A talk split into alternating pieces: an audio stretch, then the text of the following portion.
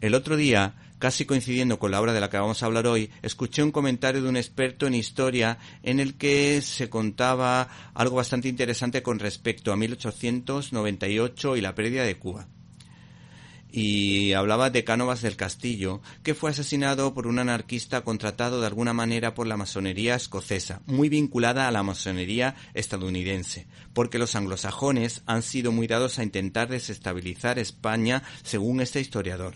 Y es que el citado político malagueño, muy bien caracterizado en la película donde vas Alfonso XII, tomó la decisión de defender firmemente a su país con la célebre frase hasta el último hombre y la última peseta pues Cuba era considerada una provincia española, lo que no tiene nada que ver con el flojo argumento que suelen dar los americanos de intentar vencer a una España colonialista. El caso es que tras el atentado a este gran político, pues de alguna manera este hombre fue sustituido por Sagasta, curiosamente masón, casualidades de la vida, que quitó a un brillante militar como Weyler para poner a un militar de toque diplomático a cargo de la defensa de Cuba. España en esa época tenía buen armamento y perfectamente. ¿Te está gustando este episodio?